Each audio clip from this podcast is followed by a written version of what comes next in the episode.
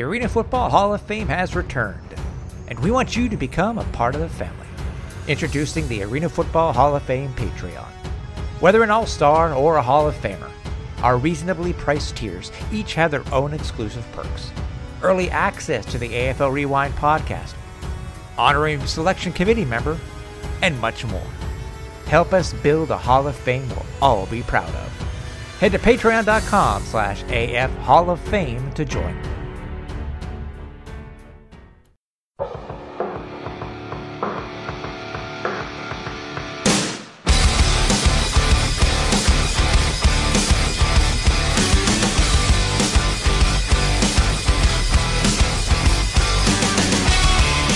Welcome to AFL Rewind, a look back at all things arena football, sponsored by Phenom Elite.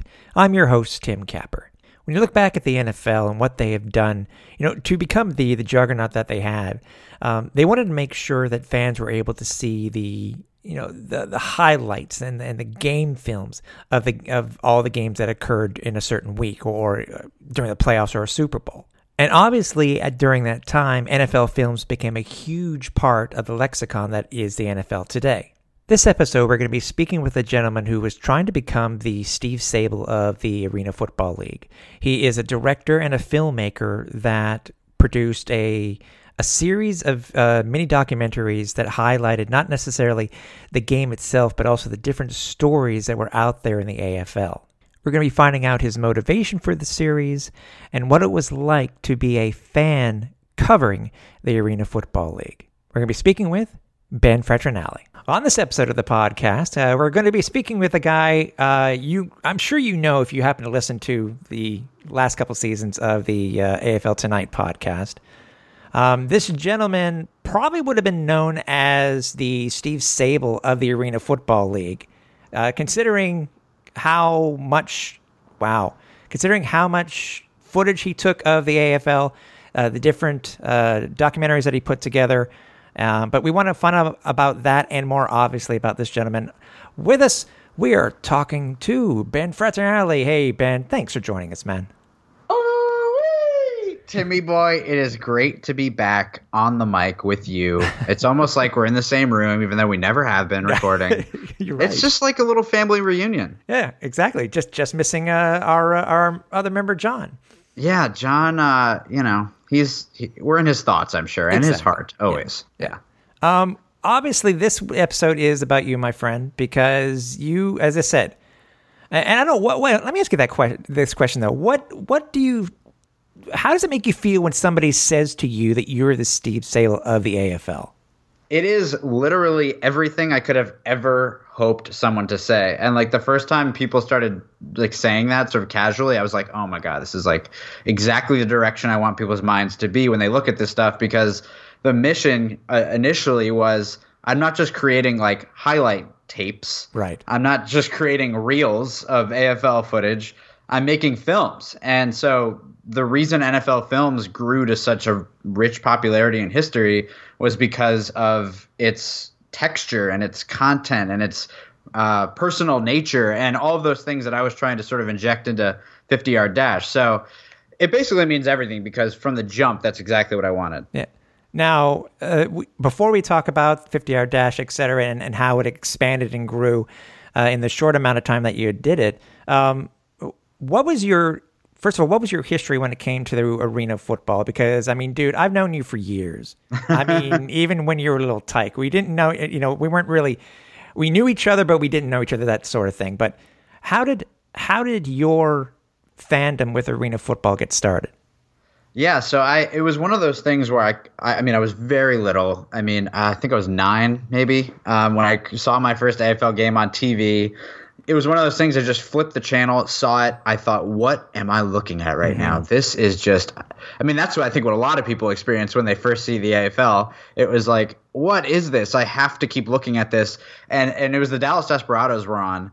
And I was like, is this some sort of variant of the Dallas Cowboys? I just, I, it just piqued my interest right yeah. away. I just got right into it.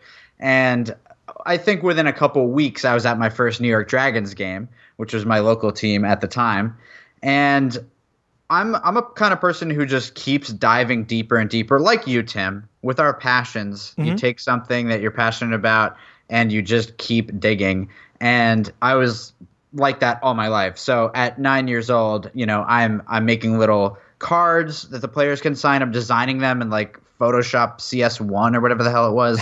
uh, um, uh, I created a website, Yes. Arena Pulse, Mm-hmm. and I uh, was basically lying about my age and recruiting uh, AFL writers to come write articles for the site. They thought I was some 40 year old guy. I was just like a little kid at his keyboard. Um, and so I started just getting into the media aspect of the AFL and making a podcast before you know we really called them podcasts they were Yeah. just like audio shows and then i was making video shows where i was interviewing players and so i was getting really close to the game like beyond just being a fan and the new york dragons much to their credit despite the fact that i was just some kid probably when i was 16 years old were like hey do you want to be like our official like media spokesperson fan guy like a, guy that we just like have at all our events uh, comes to the games, records whatever he wants, makes the content that he wants. And so that was like such a door opener for me because I'm like, oh, damn, okay, I could really do this. And um, then the Dragons and the AFL hit a ma- major wall. This is a full history, but we're doing it right now. Yep. Um, and the, they went away. And so the Albany Firebirds were all we had a two hour drive, the upstart Albany Firebirds of the AF2 Ah, but correct. rebranded you, all the conquest. Yeah, the conquest. Yeah, the conquest, formerly of the conquest, now the Firebirds for one season. Yep. And so the Firebirds were as open or more than the Dragons. They were like, okay, we're gonna put your stuff on our website. We're gonna feature you, give you whatever access you want. So I was in the locker room. I was in post game every game. My parents were driving me up there, like you know, they, I, I much credit to them because they were like totally game for this, driving me two hours to this friggin' AF2 games.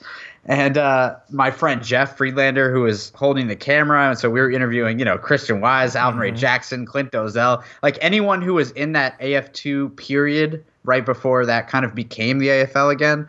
So it was like such great exposure. And then I went to college, and it took me a few years to get back into the media of the AFL, but then I finally did with 50 Yard Dash. Now, did at, at any point did you feel that they were saying, "Ah, well, this is you know, you're just a kid, you don't know what you're talking about," that type of thing, or because it, seemed like you've had a, a good experience from the get go.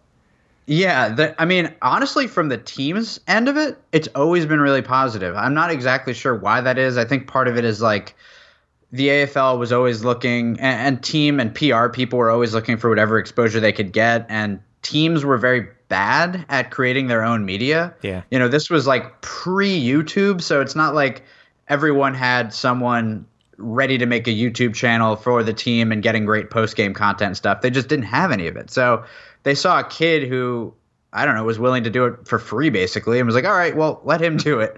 The only times I really ran into walls were you know, security would look at my press pass and be like, "No way, this kid is, you know, no way, this kid is of age." Like they literally were like, "Let me see your ID." I would show them my my ID, and they'd be like, "This is your father. I'm not letting you in." You know, Oh my it was mostly God. security problems, and uh, honestly, another more credit to the players too, because the players took it seriously too, and that was actually the most gratifying thing because they they weren't just like oh some kid's trying to interview me for his class project. They were giving me honest answers maybe even being like slightly more open than they would normally because i was just a kid and their guard was down. Mm-hmm. And so i remember you know going to dragons practices and their tryouts and stuff and Waylon Harding the coach was messing around with me because he was like oh it's Ben you know we'll say anything. I actually did get in, in trouble once because a player texted me that they were sitting out the next week Okay. and I was like, oh, okay, so I'm media. This is information. I'm going to post it. So I posted it on the AFL message boards. And the player called me like right after I did that. I guess the team found out or something. He's like, why'd you do that, man? Like, come on, man. And so, you know, there were some lessons to be learned along the way. But I eventually, uh, you know, curved the craft and everyone everyone treated me throughout the whole process with a lot of respect, which I really appreciate in retrospect. And you were saying even though that this is before YouTube, uh, I think somewhere on on the uh, dark YouTube web, Yeah, uh, your interview with Clint Dozell is there. Some I don't remember where I found it, but it's out there. it is. It is. and, and the one with Christian Wise, I think, is out there too. And a couple of your your shows that you would do. Yeah, There's a bunch of Firebird stuff that's still online. If you, I think you search Firebird's Nest. Yeah. Um, that was what the website was called.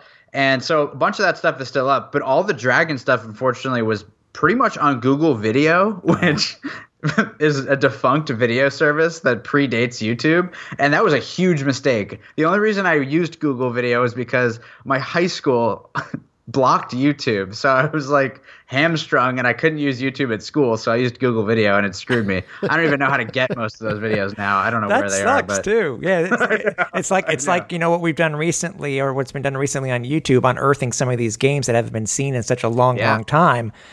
It's it's a part. You know, makes you wonder. You know, is that is that uh, interview with Clint Dozell is, is that the holy grail of Ben Fraternale stuff, or is it? you know, is it something else? But um, what? Tell me about your experience. 'cause I know you've told this to me before, and, I just said that you know the, with the um, with the experiences that you had leading up to when the league folded back in twenty uh, in two thousand eight. Um, you actually had the chance to uh, go to the, I guess we could say the relaunching, so to speak, of the New York Dragons when they Yeah. changed their branding. What what was what was your experience like that? Considering that's leading up to when you're about to find out that the league's about to fold.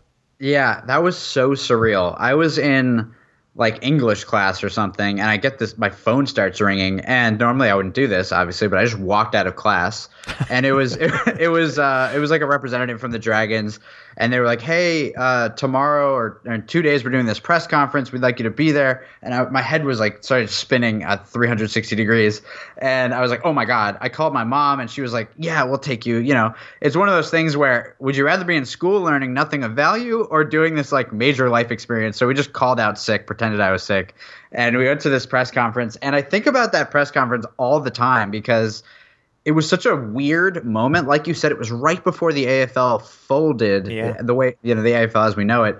So they're unveiling this branding. Uh, they've got Kerry Rhodes there as like part owner of the team. They're, they're talking about all of these things that I wanted them to say. They were saying everything I wanted them to say about how they were going to manage the Dragons, what the AFL was going to be going forward, how positive it was going to be, the merchandising, how on on it they were going to be, jerseys, shirts, you know, all the all the little things that I really wanted to happen. It looked like they were going to make happen, and you know, not to mention I was there. They were giving me a shout out. I was interviewing the owners and the coaches and the players, and it was such like a glitzy experience. I was just on a high of high. So for right after that, the league to collapse, that was just. I mean, obviously, you know, Yeah. one of the most devastating things I've ever I'd ever experienced to that point in my life. I was so upset, and everyone was upset, and it felt so hopeless because nobody had any agency. It wasn't like the fans could band together and create a you know a petition.org and get the league back on board. It was like a unanimous decision that was made behind closed doors. So it was it was really an interesting experience to look back on and something that I will never forget as a kid being able to do that. And uh, thank God the AF2 existed for that one year because that that was big for me because being able to transition into that. For sure. No, exactly. And, and you know, you have a little bit of time off, uh, you know, as you go through college, stuff like that. You're able to hone your skills a little bit. Now, it leads up to, uh, uh, up to, I guess, where you're, you're coming out, so to speak, when it comes to your filmmaking. Uh, in this thing that you introduced, which is called, uh, you know, your 50 yard dash documentary back in 2016. What were the, what were your thoughts for this? How did you come up with the idea, and then how did you go about getting you know getting all the footage that you needed for this? Yeah, I, I was actually at a doctor's appointment for like a leg injury or something, and it was just one of those things where I was just kind of out of it, and my, my mind was just wandering, and I was just thinking about you know time I might have off coming forward because you know, uh, and I, I was just wandering and thinking, oh, what is something I could do like a documentary on, and it just sort of struck me. The AFL season was a month away at that time, and I was like, let me just look up the rosters. Like, let me let me uh crunch back into this and really sort of find if there's a story anywhere here that's not just like about the league because I didn't want to just do like a league commercial. Right. And I found that Christian Wise, who at the time was in training camp with the Philadelphia Soul, was going to face off against Alvin Ray Jackson, who uh, was on the Jacksonville Sharks. And so both of these guys had been on the Firebirds when I was in the AF2, and this was eight years gone. And a lot of players by that time had retired and stuff. And I was like, wow, what are the odds? These two guys are meeting up. The two guys I was closest with on the Firebirds, and Christian Wise, a guy I was still in touch with pretty regularly. And so I was just thinking, damn, this might be a really interesting narrative to do something about these guys meeting and through that story and through their stories, sort of tell the story of the AFL and what it's like to be a player in the AFL. And I texted them like that hour. I was like, I have this idea. I'm attacking. That's like how I do stuff. Yeah. And so they were like, oh, yeah, absolutely, bro. Like, we'll figure it out. And immediately I was figuring out the logistics of traveling to Philly and then filming training camp and getting their interviews and go, you know, booking hotel rooms. And it was, it was just one of those things where I just went full court press because a big part of me felt like I hadn't, I wasn't done yet with, with the AFL, like covering the AFL. And, and, and I knew there was still an avenue to explore there that was more um, fitting and respectful and cinematic and personal than anything I had done when I was in high school. You know, now I was like an adult man, and I was like, maybe I could do something now that's better than that. And so that sort of launched 50 Yard Dash. Um, what was it? Because uh, you, I mean, you have had a a, bit, you know, a pretty good, pretty big background when it comes to film and stuff like that. Because your your past history when it comes to commercials and stuff that that's a, you know that's uh that's tied to commercials also, whether it be uh, graphics or, or packaging and stuff like that. But have you had you ever done something like this before outside? Because I know you have shot some other films before, but this type of of idea when it comes to because tell the people the process because uh, uh, say like some of the one of the other films that you may have done uh, one of your yeah. your short films that you may have done of the commercials how would you how would you compare it to doing this what at the moment was your uh, a single documentary which got bigger from there. But uh, yeah, how did it, no, how did it that's compare? A, that's a great question. I mean, that was it was a really interesting experience because when you're writing a narrative script and you're going and shooting it, you have so much control over it. And you know, I was still somewhat early in my career, but I had made several films and I had worked on several commercials, and so I had a good groundwork for what I was doing. But I had never done a long, you know, long form isn't the right word, but longer documentary short that was like almost 20 minutes. Right. I'd never done anything like that. I'd done some short five minute stuff, but this required, you know, somewhat planning in the sense that what are the themes that you want to explore and what do you want, what do you hope that these guys say or what do you hope they express? And the process of interviewing them and then having to sort of reckon with their perspectives, which are obviously always going to be different than whatever you thought you were scripting, which is nonsense once you get to it. Um, you know, you can guide an interview all you want, as you know, but in the end, the person is going to dictate sort of what they're willing to say or what emotion they're willing to express. And you have to find that through the interview. And then you're left with all these pieces and you got to film all this additional material. And right. this is like so different than shooting a film, which you have a three day shoot schedule, you get it done, blah, blah, blah. It's in the can and then you edit. This was like going to games, going to uh, going to training camp, going to practices, getting multiple interviews. You know, it was such a different sourcing footage, such a different experience, and so much more work. And but in the end, I think it was a more rewarding experience, not only because I was doing something about a league that I loved so much, but because I feel like I learned so much just doing that. And I think it made everything I did after that so much better. So you learned. So basically, you learned quite a bit from it then, because yeah, because uh, before this, you had shot how many short films before that or commercials before that? Do you remember? Uh, I mean, it, it was a lot. I would say I probably made like ten to fifteen films by that point, just okay. like short films, and yeah. then a bunch of commercial work. But it but it was not anything on this scale or this amount of material. And I did learn so much from it. And I think something that I really hold dear to me is that everything I did around the AFL taught me a lot. Yeah. It was, you know, whether it was web design when I was first making that website, podcasting when I was learning how to, you know, make audio shows, whether it was the video shows, doing those first video shows for the AFL, uh, completely taught me how to do it. You know, whether it was design with the cards that I was making for the players to sign, all these skills that I learned that ultimately led me to a career in directing and editing basically started with the AFL, which is crazy, but it's it's so awesome because it's something that will never be taken away that I grew through the league like that. Yeah. How much total time? Because I don't think I've ever asked you this question. How much was the total time editing for the original documentary? It's a great question. I would say, I mean, it, it was a, at least a couple months. Um, you know, it's hard to put hours or anything on that, yeah. but it was at least once a day. I was putting in serious work on it and every little piece takes so long especially there was animated sequences and mm-hmm. audio editing and sound mixing and color correction. You're doing all this stuff yourself obviously. I wasn't like hiring a post-production crew yeah. to help me. So the intricacies of all of that also just helped me develop that workflow. And after that not that the other documentaries going forward were as sort of complex as that one but i feel like my workflow got much better because of what i learned through editing that one what was your reaction? Because I remember, you know, you and I've been talking and, and about when we've been teasing, you had been teasing it and stuff like that. Um, what was your initial reaction? Not necessarily from the fans itself, but but but from the league and from the players um, uh, when the original documentary came out.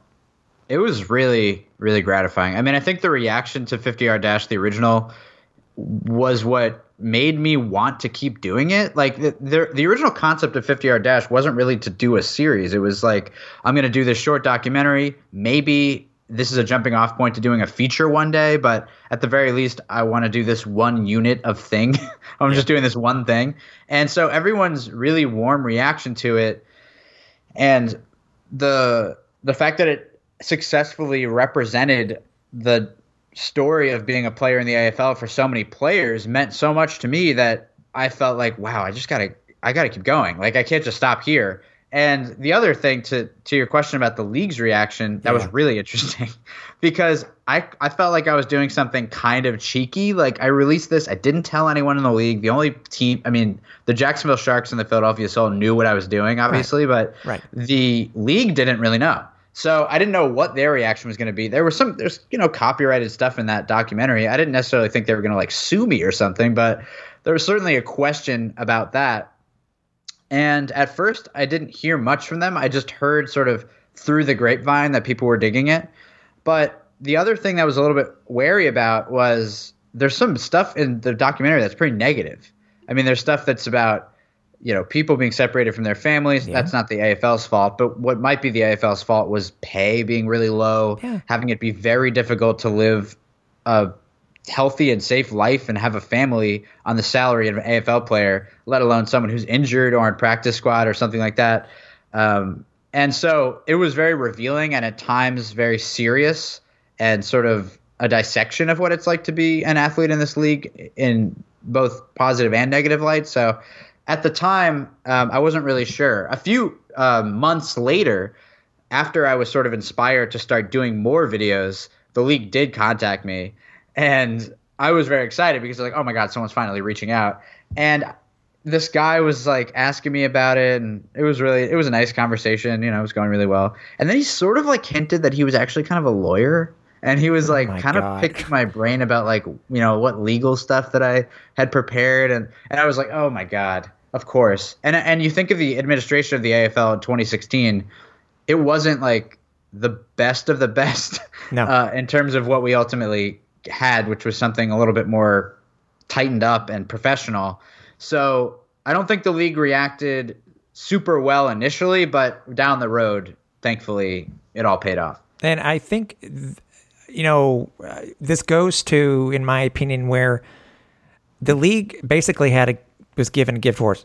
You know, they're given basically given something, a, a total gift to them, and they did not react. They didn't do anything with it, considering that they're getting positive press. Documentaries are not always positive. Right. But they are getting positive press. It's something that's made about the AFL. This is something that had not been done since 2000 when, you know, a, you know, a day in the life of arena football or whatever right. it was called was done on TNN back in back in 2000. So Yeah, it was crazy. And and, I, and it's a different league, completely different league. Right, right, right. So I I you know it and to me as a you know talking to you as being the filmmaker who did this and then again referencing you as being the Steve Sabol of the AFL, it it, it it makes you wonder the story that Sabol may have gone through at the very beginning, also when he started. But mind you, times are different, right? Times are completely different. yeah. completely. I mean, they the the story of NFL Films was they bought their way in, basically. Yeah. I mean, they purchased the ability to film the NFL, and so they sort of got the NFL like that. I thought my strategy, obviously, it wouldn't be to do that. It would be to put something in front of them that they can't ignore. I, I really wanted to show them something that they couldn't just twiddle their thumbs and never acknowledge. Like something that's powerful, something that is so different, and something that is really high value to them. Yeah. And ultimately, even I mean, actually, toward the end of the first season, thankfully, uh, the league did actually start adding the films to their website, which I did appreciate. I thought that was like great. I mean, obviously, they didn't pay me anything at the time, but uh, I liked that the league was finally like acknowledging it officially, uploading them to their TV service and ultimately their app. And so that was like a holdover for me until later when I had much better relations with them. But Yes. the teams were always like super in on it. Like that was the best part. Was like the Philadelphia Soul were promoting the videos, posting the videos. Uh, I've covered the Soul a lot in 2016 and 2017, so they were posting stuff like crazy. The people who worked for the teams were really nice to me at all times. So that and the players' reaction were sort of the fulfillment that I needed at the time. And and it's funny you say that because I think anybody who knows the league as well as as we do knows that in the later years that was kind of the case with the AFL, where you know again as I said there there, there was a gift given to them they didn't do anything with it and you know the Yeah. teams were always supportive whether you were a, a small website covering the league or whether you were, as I said, yourself being a filmmaker, the teams were always love this. It's like they were totally running independently than the It- league, yeah, than the league office themselves. there was no unified philosophy and the teams were operating as kind of small businesses in a way like Mm-hmm. If, if someone shows you a commercial that, that they made for your small business you're going to be like oh my god thank you. This would have cost 10000 to 200 you know $200000 to make. Yeah. so thank you for doing that. I'm going to share it and i'm going to like give you merchandise or whatever and acknowledge you. And the league was just not like that. There were this like weird uh, especially at that time, this like weird Las Vegas office thing where like no one really knew if they were actually there, and it felt like no one had a true personal connection to the commissioner, um, and so it was a weird time. But we did get out of that period, which I'm did. thankful for. Yeah, we did. now, uh, from from there, you you obviously you had your game films also, which I think started right after Yeah. the success of of the original documentary. Um, uh, did were you uh, were you disappointed that you were just doing game film uh, before you started your new series uh, of of mini docs, uh, or it, were you just biding your time, looking at different things that you could do while you were doing the the, the game film? Yeah, I think that's exactly what it was. Uh, so the game films, for those who haven't seen them, are sort of uh, cinematic recaps of the games in a way. It's sort of a highlight reel, but done, you know, in slow motion, epic shots, all that stuff, big music, uh, announcer audio. It, it's a clean edited thing, but it doesn't have significance to it really beyond that. Uh, the, the the times when I really liked those were if I was covering an arena bowl or a playoff game because that is like a very significant thing that's happening to cover. So like I felt that was warranted doing a game film. But like you said, while I was doing that, which I did through the end of 2016 because I was trying to create supporting content for the documentary and sort of keep people interested in 50 Yard Dash. Uh, I was thinking, I was thinking, well, what can I do next? What is the next narrative doc piece, basically? And so I I went in sort of two directions. The first thing I did was The Kicker, which was a four part documentary short series about kickers in the AFL, which which in retrospect to be honest i'm not sure if that was the right thing to do i, I don't think that that like i think that was like a niche of a niche in a way like it wasn't like it's not like anyone was really asking what's like the life of a kicker in the afl so i was sort of answering a question that nobody was asking and so i acknowledge that in retrospect but thankfully i did move on i mean as much i do like that series and i love the guys that i interviewed but i'm just saying so yeah, I, my brain just started going bigger with it. And what could I do next? And so I did expand into this 50 yard shorts series. Yeah. And that was more in line with the original 50 yard dash thing, which is you got interviews, you're trying, you're telling an individual story or the story of a group of guys.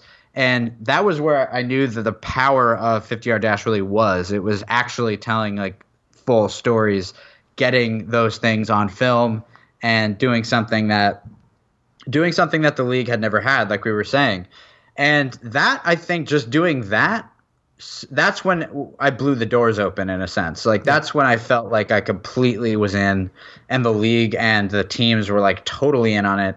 And I mean, the Empire State, which was the first one I released, yeah. is to this day, I think, one of the most important things that I've ever done for my like personal life because it was about Albany. It was about a team that you know, sort of a team that I had been working for yeah. when I was, you know, 16, 17 years old, and that connection all coming back around with their first game, and it was it was all there, like it was so there. And there's there's not always tons of dramatic stories like that in the AFL where the stakes aren't as high necessarily as the NFL, and so that story to me epitomizes what I could do, and from there I, I, I kept jumping on it.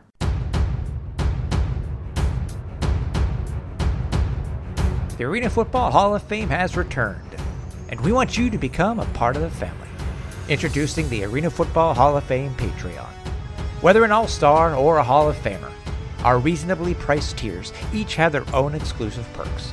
Early access to the AFL Rewind podcast, honorary selection committee member, and much more. Help us build a Hall of Fame we'll all be proud of.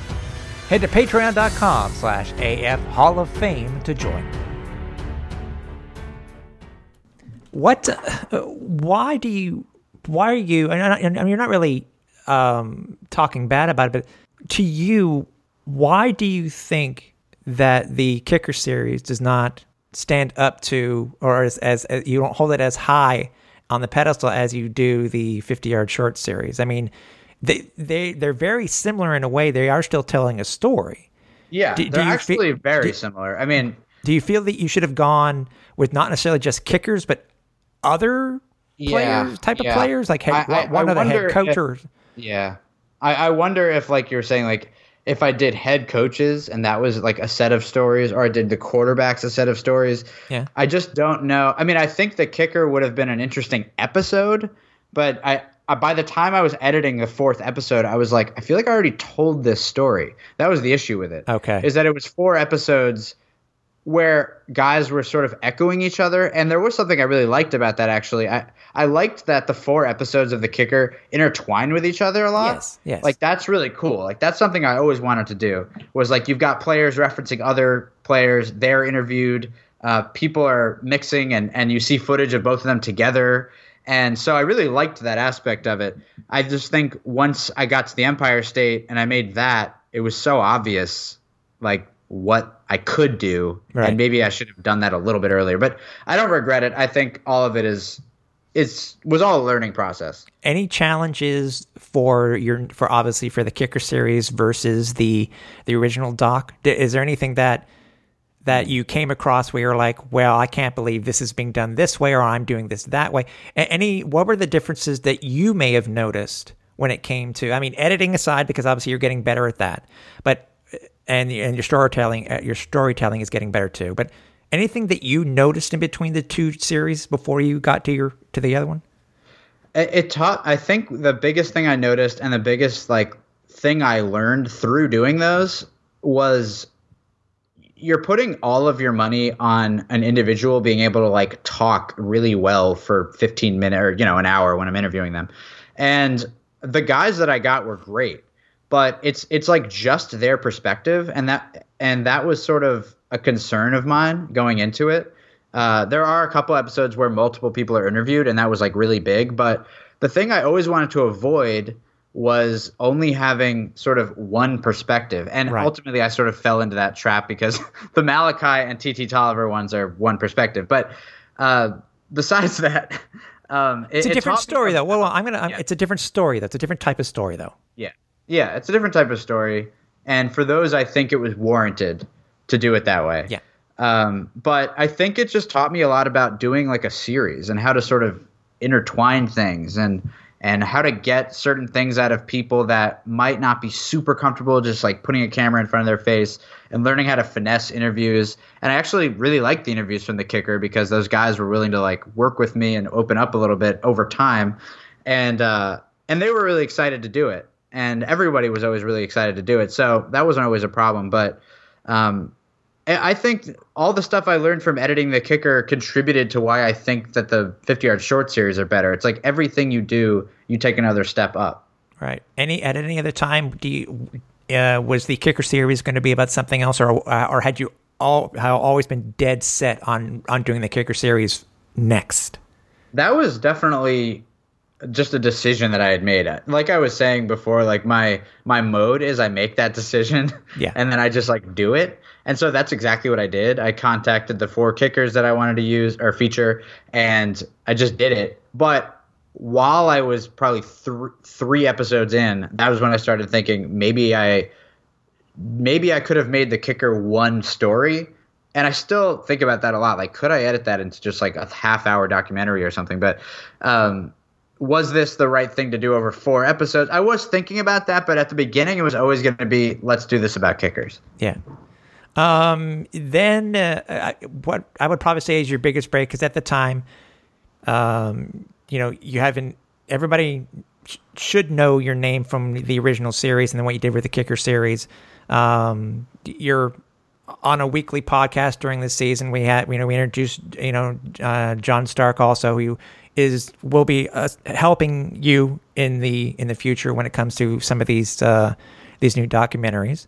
Mm-hmm. Um, how did the idea for the the the Empire State one come about? I mean, was it just all of a sudden a light bulb went off, or just thinking about how your history went from the original to where you went to the kicker to I need to do something else that's big that people will continue to watch obviously. Yeah, it was it was the latter. It was it was thinking I need to keep going bigger and I need to keep uh, getting this content richer and have more perspectives in it and thinking beyond the game films because the game films was predominantly what I was doing. The kicker was a lot of work and a big project, but the game films were sort of like my direction going forward. Right. And so I was thinking about the 2017 season and thinking or 2018 season, sorry. Yeah, 2017 was all game films and and honestly just to double back on that for one second. Yeah. The the Philadelphia Soul winning the Arena Bowl while I was filming them the entire season was, I, I have to say, it was one of the best experiences of my life by far. I mean, it was unbelievable being in that locker room, you know, getting doused with champagne mm-hmm. after spending a whole year with them. Like that cranked up my enthusiasm and passion for this up to maximum levels. I was just like, whoa, okay, so this is what I can this is what it can feel like when things sort of come together. Yeah. And not only that, but the team and the players were so into it. They were speaking to the camera more than they had in the past. You know, I was getting a lot more attention from the players every single game. Right. And that was making the content way better. And then we went to the the parade where the after the Philadelphia Soul won, and they showed the film at the parade, and and Darius Money Reynolds introduced me, uh, and it was just like, what is happening? This is amazing. And so honestly, that's part of why I was like, okay, now I need to keep going. I need to keep going up and so the Empire State was such a natural fit because it was this great story and this really emotional story. Like that that's the thing I'm always trying to find what's the emotion. And so having this team that was ripped away from the fans that cared so much about it, which is not always the case with AFL teams. Yeah. You know, a really diehard fan base and getting back in touch with, you know, a journalist that knew me when I was back there in 2009 interviewing players and I, I, was like i emailed him and he was like yeah i'll do it and get his perspective reach out to eddie brown get his perspective coach keefe go into the it was so cool to go to the the empire's front office you know before they had ever played a game and, and talking to bo bell and catching up with him because he was with the soul yeah. and before and so all those pieces made sense and I and I was so familiar with that situation and familiar with the people that I was going to be talking to it made it so much easier to gel that all together and so I was so excited about it and it I think it it sort of shows how into it I was. Oh, for sure. Now, when it, when it comes to these things, obviously, uh, you had your original documentary, you, obviously the game films are the game films, but I would still separate your arena arena bowl game films separately, obviously, Yeah, because they're yeah, the, some they're they're telling a, st- a bigger story Yeah. than your kicker series. Now, are you the type of writer director where you uh, you know everybody hears about storyboarding and, I, and, and as an example do you write the stuff down ben that something pops into your head saying okay i want to do this this this because being a director as you are there has to be some sort of of layout i'm sure of how you're going to to to to do a particular series or a particular film are you that type of director that you did you just you do this for all these series Yeah, for sure. I mean, especially for uh, like the Empire State or Strap City, where you have multiple people talking. Yeah. And so you need to know when you're asking them specific questions how they're going to guide into what another person is saying in a different interview.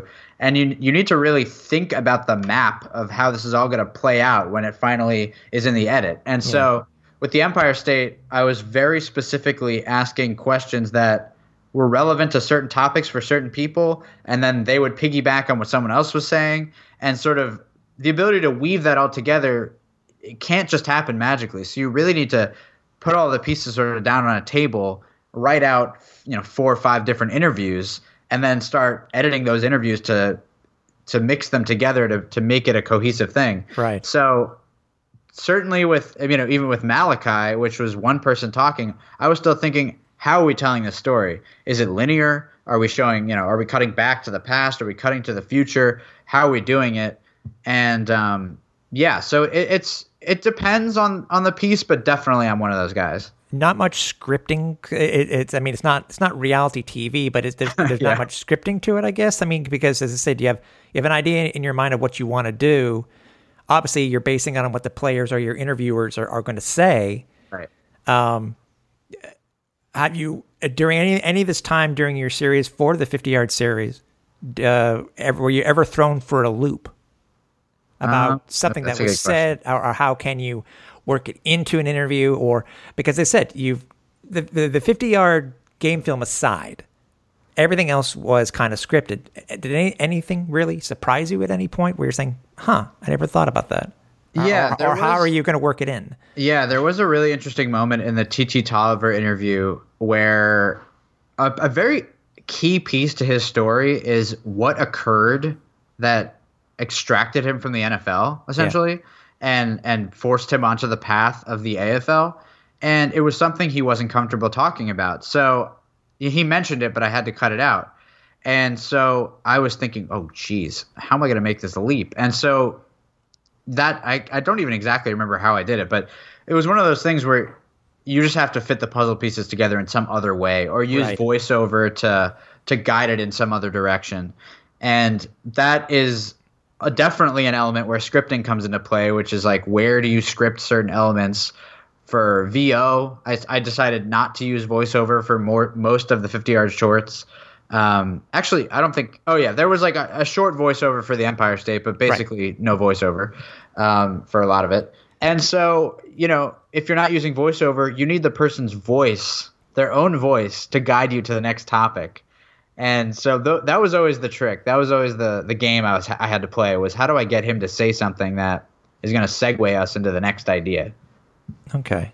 Now, uh, I, I know the story when it comes to uh, to the Empire State uh, documentary, and I at least want you to, to be able to tell the story again because I remember I'm trying to remember where you and I were, and you told me about how you were able to get your interview with Eddie Brown Oh my god. and uh, it's it's huge for you because uh, you know myself only meeting him you know at the at the last arena bowl in 2019 that was my first time meeting him but Yeah.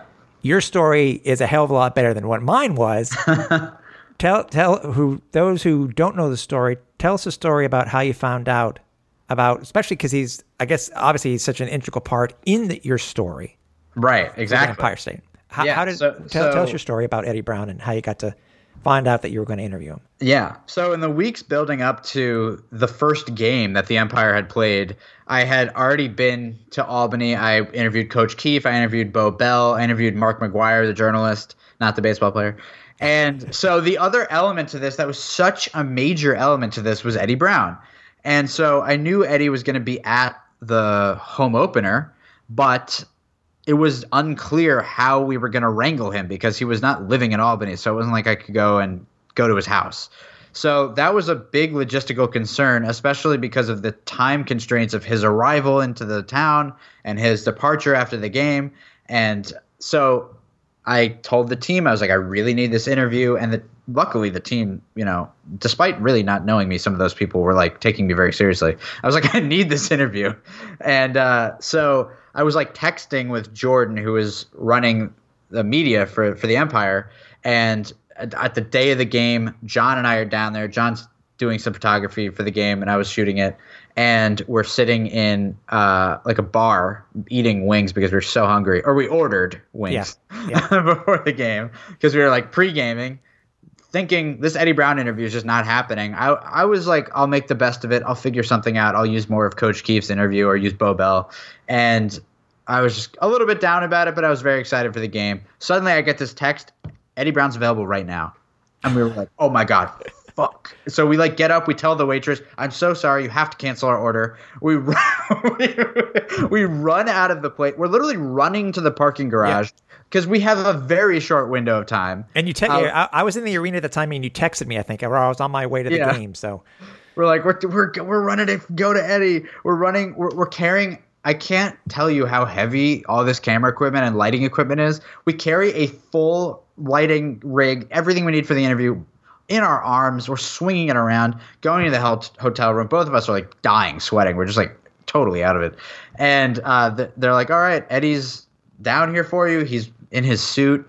He guides us upstairs. I'm like, I can't believe what's happening. We're in the elevator with Eddie Brown right now. How is this real?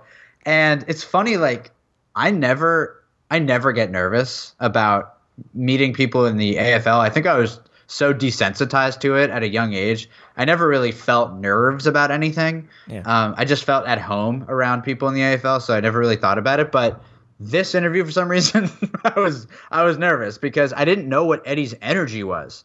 Like I, I I always know more or less what people's energies are, and that's such a major part of interviews. And so Eddie was very serious when we first met him. He was like hey man, like how you doing? Like it, it was it was sort of monotone, wasn't much in his eye that was like, hey, I'm actually excited to do this. It would it looked like maybe something he just wanted to get over with. And so we get up to the hotel room. I'm like frantically rigging this stuff. We're in this incredible hotel room, and he's he's off. I think talking to Antonio Brown, the next room over. And so John and I are just like, what is happening right now? I can't believe this is happening. And he sits down. We start doing the interview uh, midway or something, I, I start talking sort of off script about my experience with uh, with Albany, and he just suddenly his demeanor and his his entire disposition completely changes. He's like so much more excited now. Yeah. It's like Eddie really, really, really, really values fans, and he didn't know that I was a fan or someone that was truly passionate about the AFL until I made it more clear to him because we had such little time to talk about it. And from that point, he really gave me like incredible sound bites. Totally, we left that interview just thinking, "Oh my god, the the documentary was just made right there." Like that, mm-hmm. without his pieces, without his emotion, without him like crying essentially on camera. It was very close. Yes. Yeah, you can really feel it, and the footage. I mean, even fast forwarding to the game when he's getting out of that car and he's like waving to the fans, I was just like, "Oh my god, this footage is so good." like you can rarely have a second to even think that while you're shooting because you just have to be so focused. But seeing Eddie waving in the crowd chanting Eddie, Eddie, I was so emotional holding this camera, trying to like keep my composure. It's just stunned at what I'm seeing and the emotion that's being expressed, you know, by everybody. And all of that was so important to the documentary. Um, it just that's part of why I look back on it and think, damn, that was really one of my favorite things I ever made in my life. And it might I might go to the grave thinking that. I, well, I was about to ask you, compared to the experience that you had with the Soul at the Arena Bowl and going into the locker room and getting sprayed with champagne, How, how, is is still the Eddie Brown thing higher than that? That's a really good question. Um, I would say that they are similar experiences. I think I was feeling different things. They were both sort of birthed out of nostalgia, like the the feeling of filming Eddie Brown and and the crowd being swept up and me mm-hmm. being swept up. Like that was a very unique emotion to my life experience. And so was being in that soul locker room because when I was in that locker room, I was sort of experiencing vicariously through the players what it was what it would have been like if the Dragons had won the Arena Bowl or right. if all the dreams I ever had for all the teams I loved to win the, a championship and sort of my entire love for sports was so baked into that feeling. Like I don't think that feeling can really be topped. It was such like a unique high. well, like, you're you're oh, interviewing a legend. Yeah, yeah. But the the soul stuff was was just a, a unique burst of of energy that only is topped by future times being in those locker rooms. But that one was really special, yeah. um, for sure. Um, talk about how did you come up with the the other ideas for the, the for the fifty yard shorts, uh, the Malachi story, the the TT story, etc. Yeah, the so Strap City, which was the Soul Players, I felt was kind of an important story because not a lot of people think of defense when they think of the AFL. And I wasn't necessarily going to make something about AFL defenses, but this Soul squad was so special. And these are guys that I knew so well at that point. I was like, well, this is an easy topic. like, like, this is something that I feel like I could just bang out. And so, you know, I spent a day with them in their apartment. It was so funny going to like the Soul uh, uh, housing area and, and just like spending a full day with them. It was great. And I sort of just knew I was going to get good stuff from like Larico Stevenson because like obviously and James Romaine. I mean, they're going to say something amazing. So that one that one was not that hard to come up with. Uh, the TT one was really interesting because uh, I knew I wanted to do something on the fact that he was the oldest position player in professional football. Like that's such an interesting topic. Yeah. Uh, and so there was so much to mine there and he was someone who I didn't know at all. Uh, unfortunately, like I just didn't know TT at all, and so that was a great experience coming to meet him. The Malachi one was similar to the Soul thing, where it was like, here's this young star who might be in the NFL by the time I release this, and so Malachi's such a great guy, really supports what I'm doing, and that sort of like synergy of him really loving it yeah. and me loving him as a person and player and like an icon in the AFL. It just was like, ah, this is a simple math. You just got to do it. What was what were the one things that you did differently from each of the different levels of the 50 yard shorts? Because, you know, we, we talk about the Malachi one, dude, you used a drone. So yeah.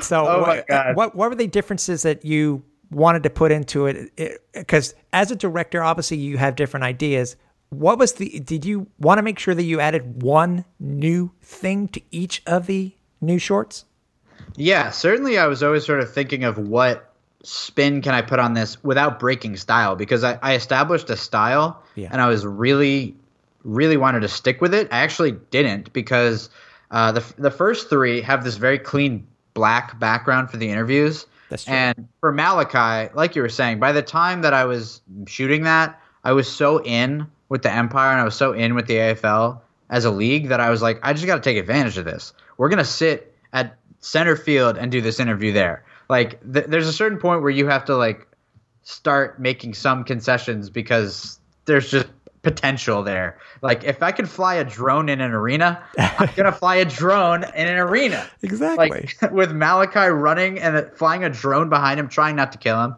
with the blades um, there was definitely always that thought. And another thing that I was always thinking about, at least in the first three episodes, was how can I use certain.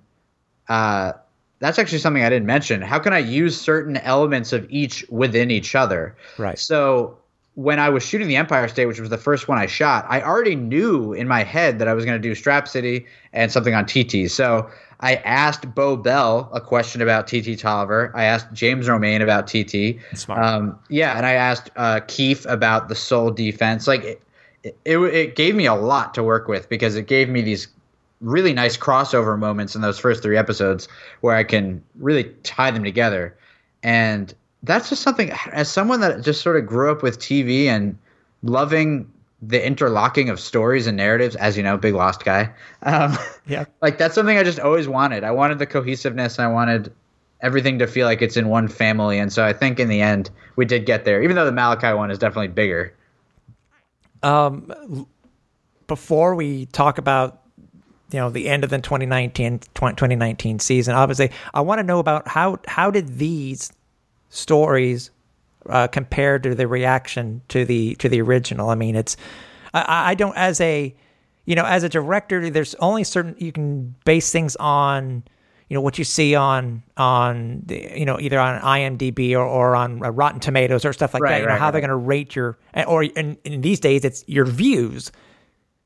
Going through your entire series of everything that you've done, are you are you happy with the reaction that has gotten overall? The eyes that people have seen it, the the people across the world that have seen your films now.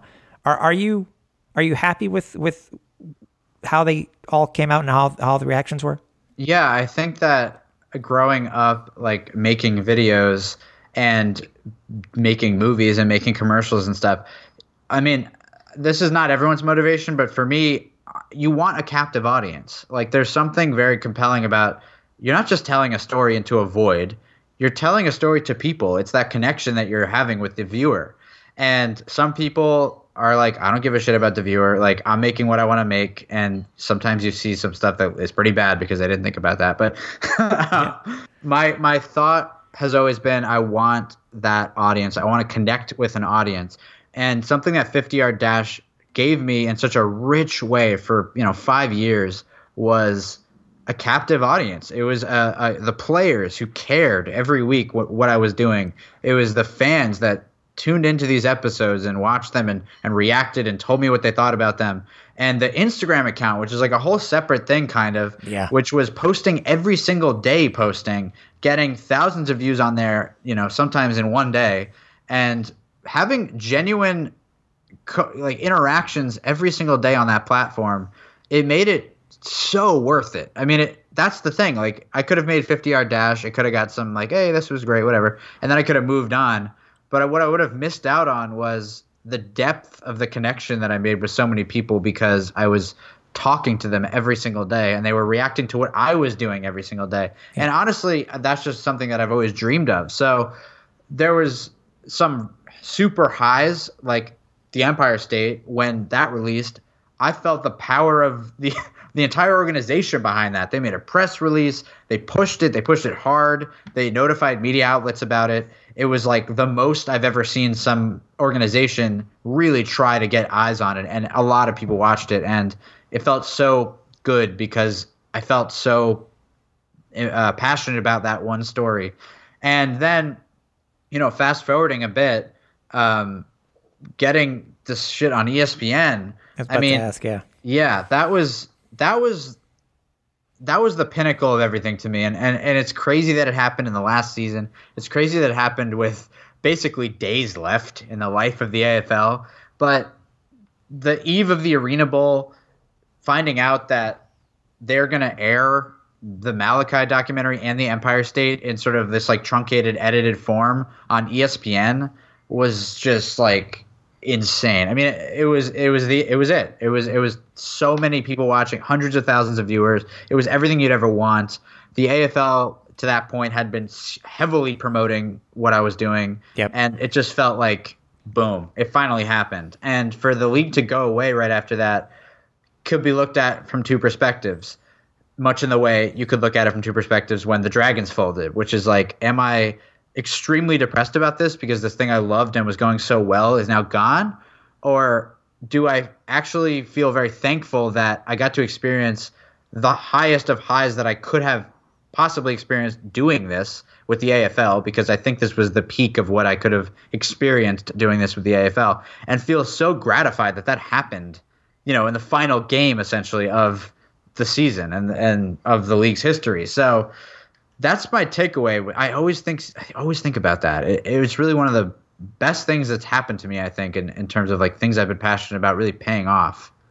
You got pretty good too when it came to your editing because your fifty your your fifty yard game tapes usually would take a couple days, and by the end, you were you knocked out the Arena Bowl 32 one in, in less than I think it was less than 36 hours, and yeah, yeah, doing a lot of it, you know, while you know doing a lot of it while heading home. Yeah, yeah, uh, from from the game itself, heading back home. So yeah, we got this system down by the by that last year where I would drive to the game, Lauren would drive back, and I, honestly so thankful that she did this while I had dosed on Dramamine so I wouldn't like get nauseous. Editing in the car on the way back, have you know five social media clips ready to post, sending them to the league so that they could share them on Instagram and Twitter while basically pulling out selects from the game to make the edit. Get home, you know, being awake till 6 a.m. Yeah. from the previous night's game, just getting going hard and like I love that feeling of just going so hard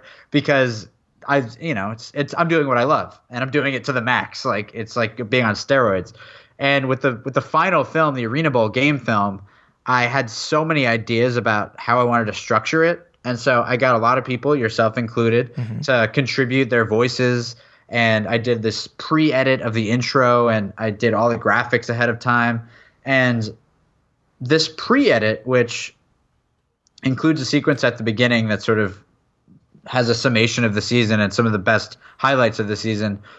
I really like that because that's the final 50 yard dash thing that I made. And it feels very fitting and very like holistic because it, it contains so much stuff and, and contains so much of 2019. And I think that it's maybe the cleanest thing I made uh, honestly, like possibly, I don't know. You might disagree, but in terms of like front to back, it's just like a powerhouse of content. Like it's it's just my best stuff packed into one thing, and so I love kind of that I left it on on that note.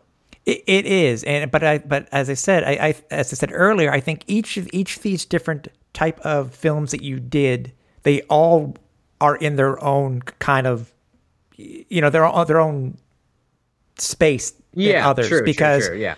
because to me, it all began with the original documentary. And yeah. then from there, I would probably go Empire, then Malachi. But it's a tough 2 3. It's a very, for me, right. it's a very tough 2 3. Um, game films, I will agree with you.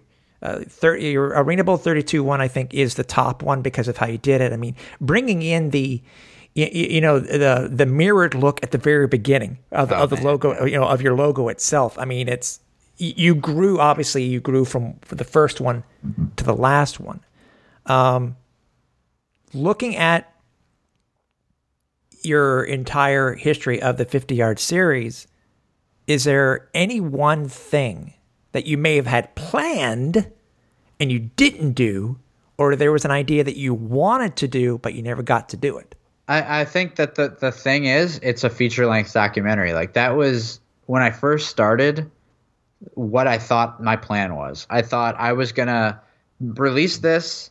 I mean, this is not my plan, but this is sort of what right. I was hoping. The league would be like, we really like this. We'll keep pushing this and hopefully maybe fund some sort of documentary. Now, at the time, I don't think I really understood what that meant. What that would have meant was the league was sort of making a commercial. And in retrospect, I don't think I would have really liked that. Um, but the thing that I think I left on the table with the AFL is something that's like a feature length film. The the reason that I couldn't ever have logistically pulled that off was because I would have had to have essentially thrown away my career for a year and traveled the country interviewing people, uh, licensing footage, doing a lot of like really expensive things to to make something that possibly would have had no return on money. So like that was the reason I didn't do it. But when I look back on it, I think that's the one thing that I j- didn't do Right. And so that I thought maybe I was going to do when I first started. Did you even know at, at the current time that we're doing this during this interview, you know, the league, as far as we know, is not going to come back. But did you ever think of doing one? Because you said you, you looked at the kicker, you looked at the, the different people within the league itself. Did you ever think of doing one on the fans, on particular fans, or, or a group of fans that you might be able to go back and do a retrospect on the league itself? Well, I mean, I, I think I was thinking about it when the news first dropped, but I think it kind of goes back to what I was saying about having a captive audience. Right. Um, I think at a certain point where you're no longer necessarily appealing to the same people you were appealing to, and no longer maybe making something for the audience you once had, um, with something like 50 yard dash, which is so much work. It's so hard. It, and like I loved it, but it was so hard to do. Uh, like it's it's hard to invest that much energy into something that you don't think is necessarily going to have maybe even personal returns. So right. My thought at the moment is that I'm probably completely done with doing any AFL content besides maybe occasionally posting something on Instagram and then doing the Hall of Fame stuff with you. Yes. Um, but the, I think the, the the door that is still open is possibly doing something with like the NAL or the IFL for fun. Like I like I right. wouldn't be taking it too seriously anymore. Um, especially where I'm at, just with, with my career and stuff. I, I don't. It's amazing that I even was able to pull off 50 yard dash, but I mean, it stretched me so thin. it was like, yeah. I mean, I was working like 30 days a week, basically, like doing this. I yeah, know. and and you know, I was like, at one point, I I was like at the hospital for exhaustion, like. I, I went all the way with it, and I'm really, really proud of that energy that I put into it. But like, it, it's hard to even imagine doing dipping back into it. Like, I feel I feel very positive about how I left it, and so I don't necessarily feel like I want to open that door again for something that might not be the same quality. What's one thing do you wish you had done better? Hmm. One thing I I I think I think I wished I had maybe made more stuff. I, I don't think I could have even possibly done it, but if I'm looking back on it, I wish I had maybe. I mean, I made probably 25, I mean, 30 different videos, which is actually a lot. Um, it's really, it is a lot. But something that the league and I have been talking about we had this like really long conversation about what the future of 50 yard dash could be before the 2019 season or uh, maybe even right after the 2018 season we were talking about like what could this be and I was talking with John Adams, and he was suggesting that we create this system where there's people in every city. Uh, 50 Yard Dash is sort of like the production house. You are producing it. Um, you're like in charge of these teams of people and basically building out the concept of the game film and the short documentaries into a weekly series that's being handled by multiple teams of people and as me like overseeing it. And so that was on the, that was like a possibility at one point and like we did the budget we literally made budgets like we were pretty far into like flushing it out and so i think if i could have done something better it would have been progressing that further covering more teams and more cities before the league contracted and uh, that's something that i think if i that's something i think i could use in the future if i was to approach another league like here's what i was thinking of doing here's what i did I think we could grow from here. You surprised me there with a story that I had never heard. Forget. I don't know if I ever told you that. Um, is there another story that I may know or may not know? Is there another story that you're able to tell about a, any particular thing, uh, an experience that happened to you, uh, besides Eddie Brown stuff, etc.? But I mean, is there anything else, a story that you are able to tell uh, that uh, that people might find interesting when it came to uh, how it how you did what you did. Obviously. Mm, let me think for one second. Uh... I mean, because I can only think of what it was like in the locker room after the Arena Bowl, your first Arena Bowl when you're taping that. I mean, I'm sure there were stories galore that you can't tell. You know, like, like, like, like certain players, they don't want us to tell certain stories, et cetera, et cetera. And anything, yeah. that, anything that comes to mind? Um, I'm trying to think or is the John Adams one it?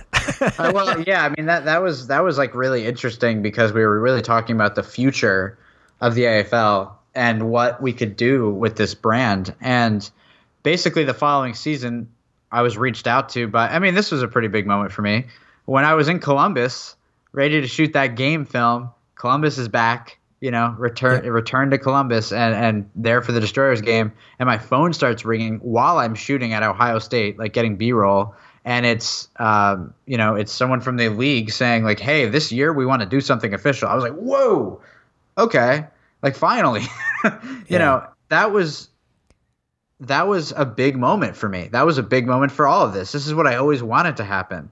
And it was it was a call where we were literally talking about money. Like we we got down to details. I was standing on this lawn in front of ohio state talking with the afl about them licensing my footage and uh, po- publishing my content. It was like it was like someone had finally woken up and, and decided to talk seriously with me about this. After, you know, besides John Adams, who was always in my in my camp, and so as the season went on, there were some delays in that project, but it really picked up steam later in the season and into the playoffs, where I was really like making league for the content. Right. I mean, sorry, making content for the league. and um, and then Monumental Sports called me, completely separate group of people, and they were like, "Can we buy your footage?" And I was like, "What?" And they said, "Yeah, like you have a lot of footage, right? Like, can we buy it? We're, we're like doing packages for for the streaming platform. We need content." And I was like, "Oh my god!" I was like looking at my hard drive, thinking, the amount of footage on this stuff.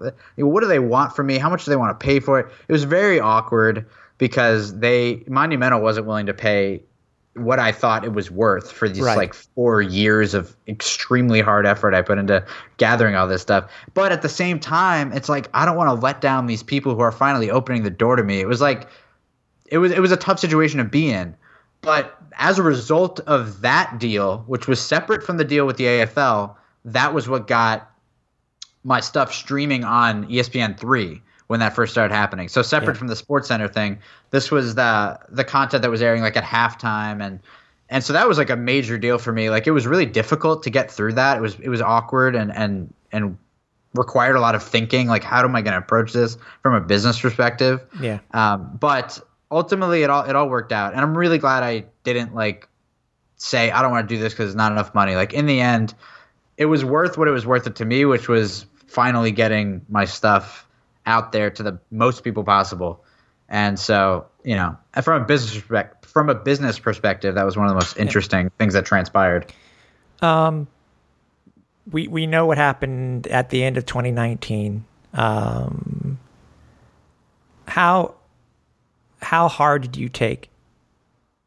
How hard was how hard did it t- did it hit you uh, that the league folded and it's very possible that it may that it may never come back?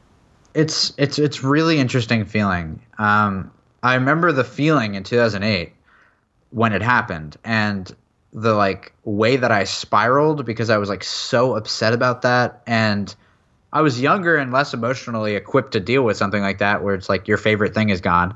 You know, it felt like a death, yeah. and so I was like, oh my god, you know, I was so depressed.